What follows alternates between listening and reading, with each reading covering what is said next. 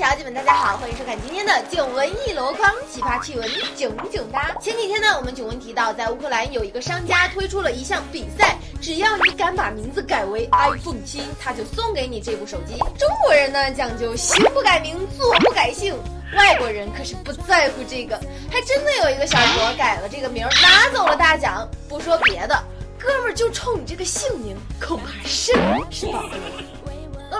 举办了一项关于 iPhone 七的比赛，但是他们的比赛规则就有点儿，嗯，你懂得，就是脱掉自己的衣服，往身上浇汽油。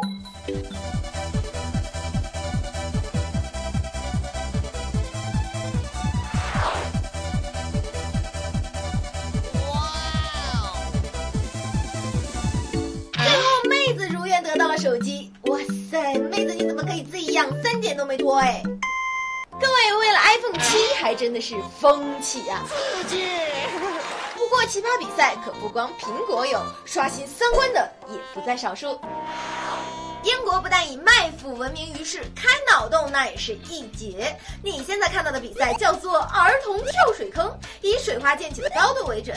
比赛开始，宝贝儿，说好一起牵手入坑的。来 jump，来 jump，我要美美的跳。我可是你姐姐，敢推我？厉害！想象自己在洗巧克力。有个性，这样的女生我喜欢。起开！你们这群渣渣！那你？一直推陈出新的英国人还发明了打水漂锦标赛。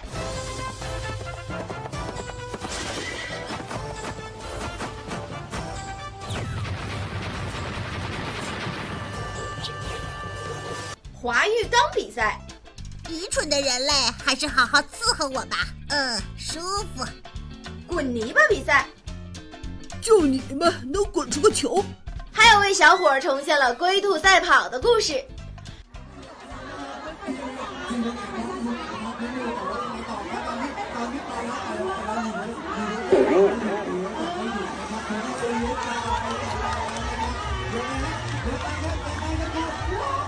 没想到你也有今天。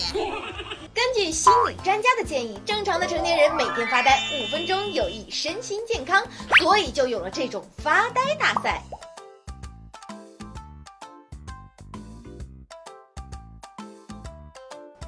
想求一下牛羊马的心理阴影面积。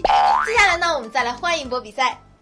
美国的大胡须比赛，这比赛要是没染冬瓜二爷参加，那冠军肯定没跑了。芬兰举行谁的手机扔得远谁就赢的比赛，多亏不是三星。所以用着用着就会。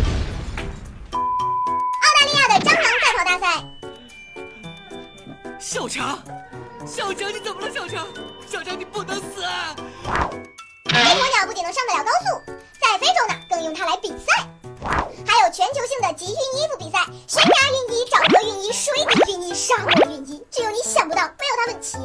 地方。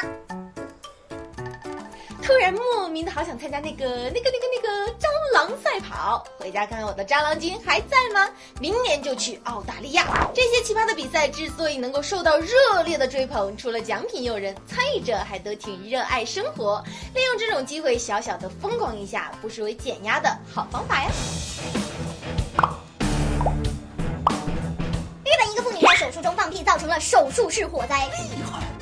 这位大姐是真的冤枉，她的心里一定在嘀咕：关我屁事！深圳交警为罚车主乱开远光灯，让司机坐小绿椅盯着远光灯看一分钟。老话说，老师就像是蜡烛，燃烧了自己，照亮别人。对于这些被抓的远光狗来说，那就是招架别人前先闪家自己。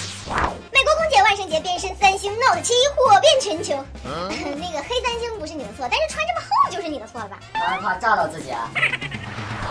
好啦，到这里本期的节目就结束了，赶紧拿出手机扫一扫这个二维码，喜欢我就可以去关注我的微博马喵喵。好啦，九月路况每天更新，明天见。